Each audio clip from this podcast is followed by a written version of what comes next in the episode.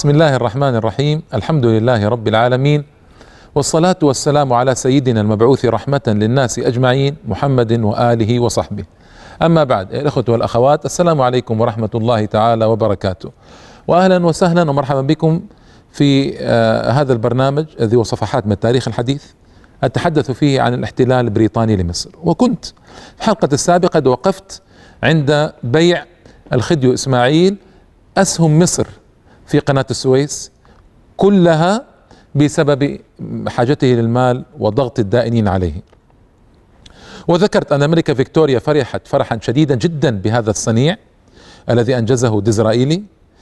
واسمعوا جاءتها التهاني من دول أوروبا التهاني على خيبتنا من دول أوروبا باستثناء روسيا التي أرادت أن تجامل فرنسا. روسيا يعني فرنسا غاضبة لأن امتلكت مصر خمسي أسهم قناة السويس. امتلاك جديد غير الأسهم التي كانت لها من قبل. فهذا يعني كان إنجازا هائلا. رن صداه في أوروبا كلها وفي غيرها. و عد ليوبولد ملك البلجيك. اسمعوا بالله يا إخوة ويا أخوات اسمعوا الذي يجري. عد ليوبولد ملك البلجيك. هذا العمل كأعظم حادث في السياسة الحديثة. أعظم حادث في سياسة الزمن الحديث. وقابل الرأي العام الإنجليزي هذه الصفقة بحماس كبير وطرب المعارضون الحكومة من الأحرار لهذه الصفقة. حتى المعارضون الحكومة طربوا ما هو فرحوا؟ طربوا لهذه الصفقة. إذ سرهم أن تنال بريطانيا هذا النصيب المهم من أسهم شركة قناة السويس. أرأيتم؟ إلى السفاهة والتبذير الشديد ماذا يصنع؟ أيضا تعرفون أرباح هذه فقط أرباح هذه الأسهم التي بيعت كم وصلت؟ وصلت في سنة 1929 إلى 38 مليون وستة من عشرة من الجنيهات. فقط الأرباح. كم باع؟ هو باع بأربعة ملايين فقط. طيب تعرفون كم كانت قيمة الأسهم في سنة 1929 قيمتها 72 مليون جنيه. يعني كم ربحت بريطانيا؟ ربحت 100 مليون جنيه من وراء الصفقة هذه. دفعت أربعة ملايين وربحت 100 مليون. كيف جاءت ال 100 مليون؟ 72 مليون قيمة الأسهم سنة 1929 و 38 مليون و6 من عشرة أرباح الأسهم. أربعة مقابل 100 مليون. حتى نعرف ماذا يجري آنذاك. طيب ما كفى هذا كله لنهمة نهم نهمه للمال وحاجته له. ماذا يصنع؟ اسمعوا ماذا صنع. رهن مديريات مصر. هل سمعتم بهذا قط في التاريخ؟ رهن المديريات يعني مديرية القاهرة مديرية اسكندرية مديرية كذا. رهن المديريات الواحدة تلو الأخرى رهنها بأرضها بعقاراتها بمزارعها بثرواتها. رهنها مقابل طلبه للمال.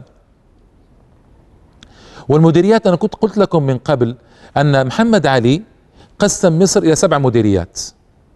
وكل مديرية مقسمة إلى مراكز وكل مركز مقسم إلى أقسام. فالمراكز عليها مأمور والقسم عليه ناظر والمديرية عليها مدير. يعني المديرية تشبه الآن مثل محافظة يعني.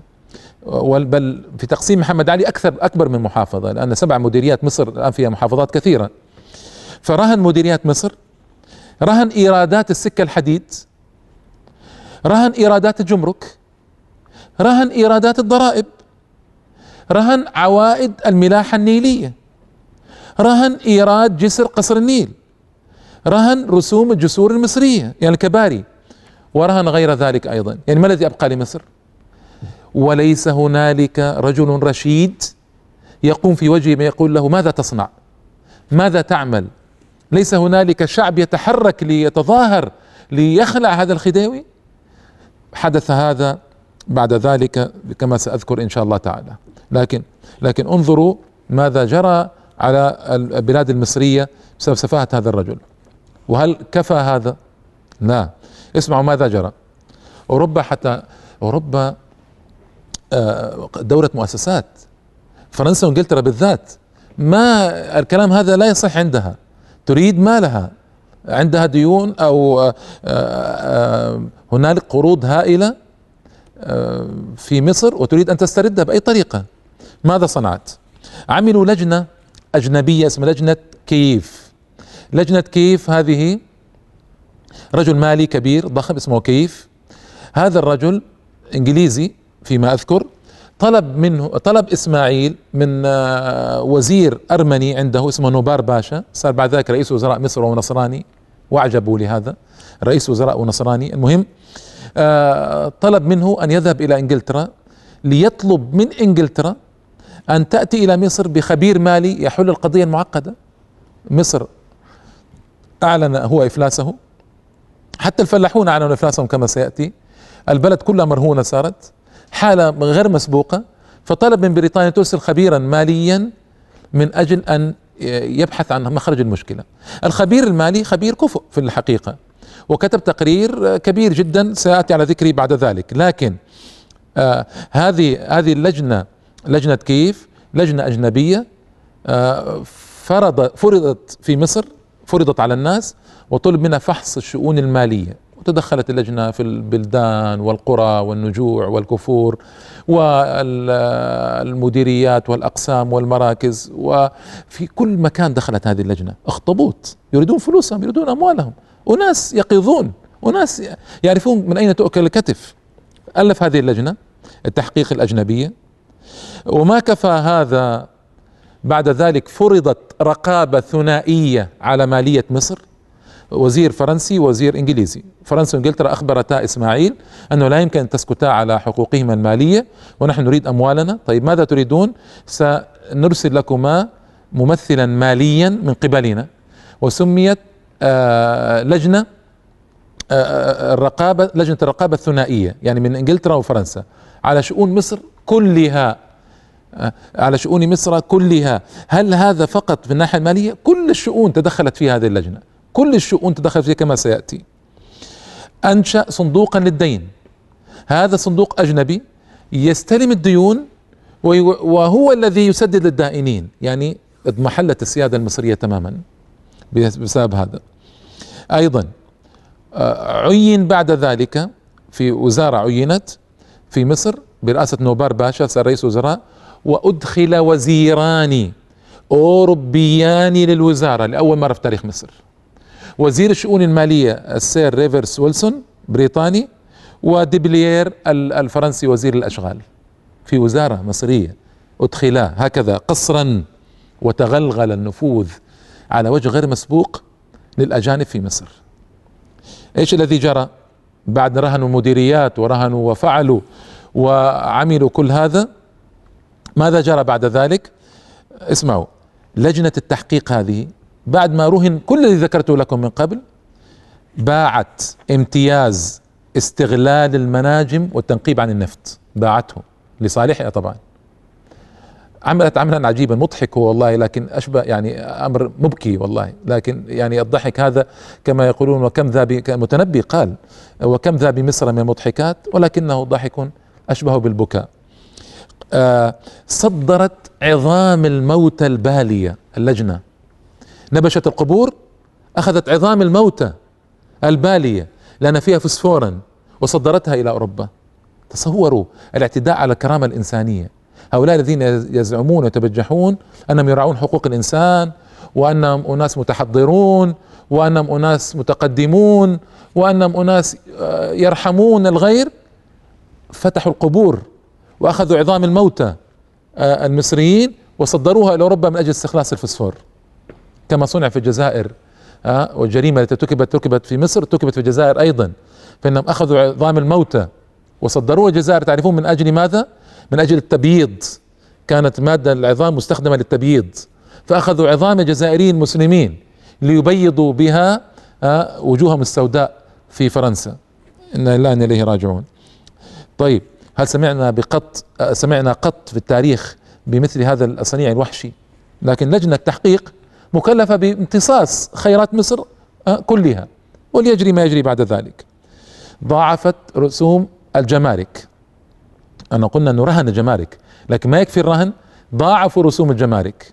هذا كله أدى إلى آه، ضعف التجارة في مصر. ضاعفت أسعار النقل والشحن بالسكك الحديد. في إجراءات سببت كساد عجيب آه، ومع التجاره والصناعة. سرحت جزءا كبيرا من الجيش بحجة توفير النفقات. طبعا لجنة بريطانية آه، تعلم وهذا كان يدور في الدوائر البريطانية منذ مدة طويلة. أن بريطانيا عينها على مصر أن عين بريطانيا على مصر وتعلم أنه سيأتي يوم بريطانيا ستحتل مصر. فمهدت لهذا الاحتلال بتقليص الجيش. وقالت نفقات الجيش غير مقبولة ولا بد أن يقلص الجيش. ولجنة لا يرد لها طلب بالمناسبة. لا يرد لها أي طلب. لابد طلباتها اوامر تنفذ. فسرح جزءا كبيرا من الجيش بحجة التوفير. أعلن إفلاس مصر في سابقة غير مسبوقة آه، في التاريخ الحديث. أول دولة في العالم تعلن إفلاسها. وأعلن الفلاحون مساكين إفلاسهم. حتى الفلاحون أعلنوا الإفلاس. تعلمون إن الديون وصلت على الفلاحين مساكين. إلى عشرين مليون جنيه. تعرفون السبب ما هو؟ السبب أن إسماعيل كان يريد المال. فكان يضرب الفلاحين بالكرابيج من أجل استخراج المال. والفلاحون مساكين. باعوا مواشيهم. باعوا دوابهم. باعوا أرضهم. باعوا بيوتهم. وما يعني ما بقي لهم شيء. صاروا يستدينون من المرابين الذين انتشروا بقوة في المزارع والقرى والبلدات كانوا يهودا ويونانيين يستدينون منهم بالربا. حتى وصلت ديون الفلاحين إلى 20 مليون جنيه مبلغ مهول وأعلن الفلاحين المساكين أعلنوا إفلاسهم. وسآتي بعد الفاصل للمآسي والمهازل أيضا في عهد إسماعيل. فابقوا معنا يا الإخوة والأخوات.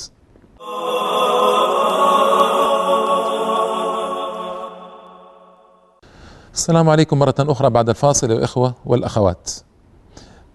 حدثتكم عن بعض المظاهر السفه الشديد الذي جرى من إسماعيل باستدانته هذه المبالغ الهائلة وما جره على البلاد من مآسي آه، لا تعد ولا تحصى بسبب سفهه. و آه، أختم قبل ذكر مظاهر الإسراف العجيبة التي هي أشبه بقصة. لطيفة تسمعونها هكذا قصة يعني آه، عجيبة ولطيفة لكنها مبكية في الوقت نفسه. آه الارتماء في أحضان الأوروبيين كان كما قلت لكم لا يرد لهم طلبا. فمثال وصل الجيش وجيش إسماعيل إلى حدود آه، أو إلى بلاد الصومال. في توسع آه، كانوا يريدون يتوسعوا ليشملوا القرن إفريقيا كله ليكون مع السودان تحت مصر. فغضبت إنجلترا. ما رضيت. وامرته بأن يسحب جنوده. واستجاب استجاب. رجل سحب الجنود وكان سحب الجنود مقدمة لأن تحتل كل البلاد هذه بلاد القرن الإفريقي. وذكرت لكم أنه لا يرد لهم طلبا فكان لابد أن يستجيب.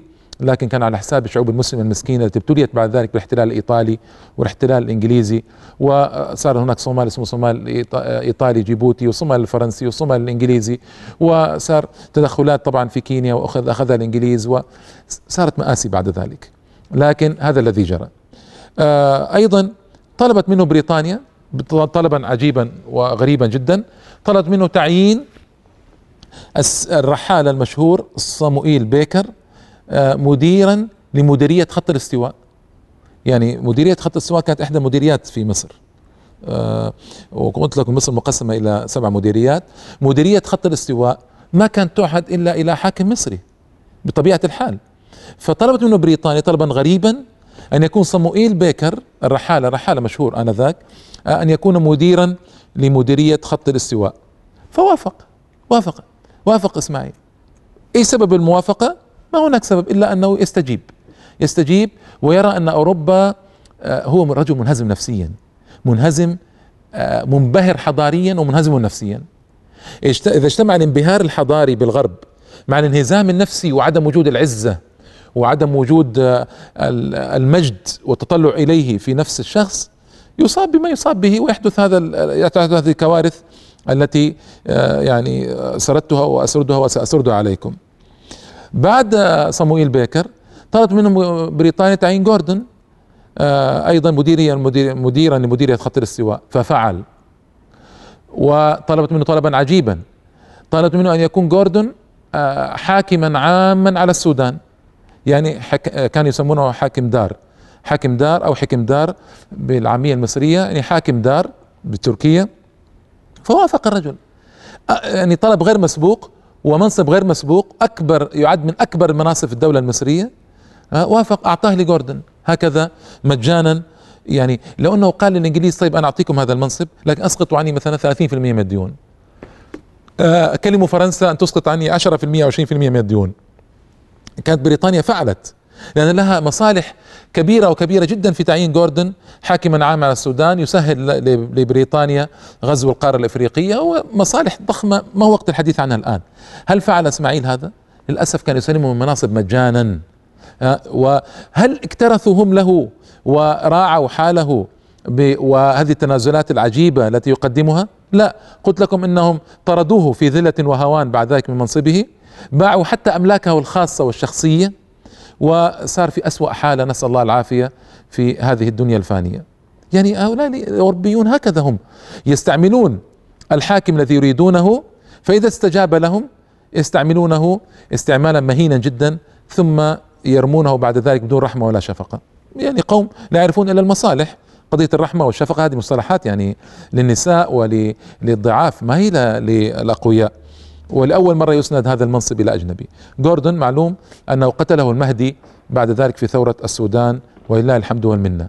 قتل جوردن وكان لقتله آه، صدى عالمي هائل آنذاك لكن بفضل الله قتل. آه، يعني المسألة ليس الآن من تفصيل قضية المهدي وثورة السودان آه، ليس هذه قضيتي الآن. هذه يعني هذه نظرة إلى ما حدث في عهد إسماعيل من فساد وفساد هائل آه، اضطر آه، بعده إلى التنازل عن الحكم آه، وهذا التنازل له قصة سأذكرها بعد حلقتين. يعني هذه الحلقة والحلقة القادمة لا الحلقة التي بعد القادمة سأذكر قصة التنازل تنازل إسماعيل عن العرش وقصة مؤلمة أيضا ومؤسفة بسبب تسلسلها وسياق أحداثها. لا بأنه هو مأسوف عليه ولا يؤسف عليه لا يؤسف على رجل مثل هذا. الآن في الحقيقة سأذكر لكم بعض الفضائح آه، في هذه الحلقة وفي الحلقة القادمة لابد أن نكمل لأن آه، يعني أمر أنا ما سمعت بمثله. أنا شخصيا آه، أعد نفسي أحد القارئين المتوسطين أقرأ قراءة طويلة وقرأت قراءة طويلة جدا في حياتي لكن لم أسمع بمثل هذا قط أبدا. وقرأت تاريخ العباسيين وقرأت زواج آه، آه، المأمون بالمبالغ الهائلة التي أنفقها في زواجه وصور الإسراف الشديدة التي كان المأمون عليها في ذلك الزواج. وذكر ذلك المؤرخون على وجه من التعجب. آه، قرأت آه، التي كانت في الدول سواء كان العباسية أو الدولة المملوكية أو الدولة العثمانية مباهج ومباذل وحفلات كانت تجري. قرأت تفصيلات يعني كثيرة لم أسمع مثل هذا من قبل أبدا. يعني مثلا حفل افتتاح قناة السويس. قلت لكم إن الرجل حاول أن يقلل من المزايا الممنوحه للشركة وكذا لكن المشروع استمر للنهاية. وافتتحت قناة السويس سنة 1869 افتتحت القناة. آه هذا الافتتاح وصف في الصحف الأوروبية بأنه يعني هذا افتتاح صار له حفل. وصف الحفل الحفل بأنه حفل أسطوري. ظلت الصحف الأوروبية تتحدث عنه لمدة أسابيع. أسابيع هذا الحفل. وكان حديث العالم آه، آنذاك كان حديث العالم عن فخامة هذا الحفل. وتنافست الصحف في وصفه. وجرى فيه من الإسراف شيء عجيب. كل هذا والكرابيج آه، تلهب ظهور المصريين مساكين الفلاحين وتجبرهم على الاستدانة حتى وصلت يعني ديونهم إلى 20 مليون جنيه كما ذكرت من قبل والديون عليه بلغت 100 مليون جنيه. ومع ذلك يسرف هذا الإسراف في افتتاح قناة السويس. دعا سلطان عبد العزيز وكان السلطان الدولة العثمانية آنذاك. اللورد آه، باجت أمير الأسطول البريطاني في البحر الأبيض المتوسط. الإمبراطورة أوجيني إمبراطورية إمبراطورة الفرنسيين. وعهد إليها بإدارة الحفل ورئاسة الحفل. يعني حفل مصري يفترض. لكن بما أن القناة فكرتها فكرة فرنسية فعهد إلى الإمبراطورة هذه من أجل أن هي ترأس الحفل والافتتاح وكذا و آه، والإمبراطور فريندز جوزيف إمبراطور النمسا والمجر والأمير فريدريك ولي عهد الدولة البروسية. ودولة بروسيا كانت تضم جزء من ألمانيا آه، المعروفة الآن وأجزاء من الدول المحيطة بها كان سمى بروسيا. وزمرة من العواهل والأمراء الذين حضروا حفل افتتاح ترعة السويس كما كانت تسمى آنذاك. قبل أن تسمى فيما بعد قناة السويس كانت تسمى ترعة السويس. وأنفق فيها وحدها في الحفل ما بوصف الرجل الذي حضر وكتب ما أنفقته أسرة من أسر السابقة في أعياد مئات السنين من أسر الحاكمة في مصر. مئات السنين من الأعياد أنفقها في الحفل.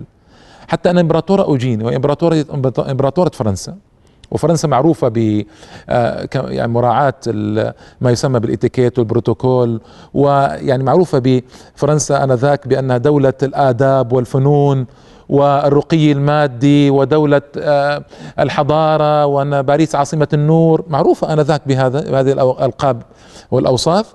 تقول الإمبراطورة أوجيني يا إلهي إني لم أشاهد شيئا مثل هذا في حياتي. إني لم أشاهد شيئا مثل هذا في حياتي.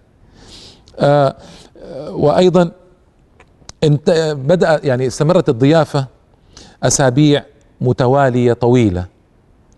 امتازت بأطعمتها اللذيذة مشروباتها الفاخرة طبعا والخمر أدير وكذا وهي أم الخبائث وأدير في أم الدنيا. ونزه ونزهها النيلية الجميلة. نزه. والضيافة التي كانت تبذل بسخاء لا يعرف حدا لا يعرف حدا. وتفنن لا يعبر عنه بوصف ابدا. يعني مهما وصف يقول في السخاء الذي جرى مظاهر الاحتفال وتفنن الذي جرى ما يمكن أن يصفه لا عالم ولا أديب ولا صحفي ولا إعلامي ولا شيء. ولا رجل سياسة أو مال يمكن أن يصف ما جرى. وكان يقدم زائرا على العاهل المصري رجال سياسة ورجال أموال ورجال أعمال في العالم وملوك وأمراء وساسة وتجار وإلى آخره. فأنشئت لهم مراقص وأنشئت لهم آه، مسارح آه، في القاهرة وفي الإسكندرية. فيها الممثلون وممثلين مابغ الفن كما يسمون وملوك الفن وملكاته. إلى آخر هذا الهراء. وفيها ما طاب ولذ وأخذ في الوصف. يكفيني أن أذكر شيئا واحدا لكم.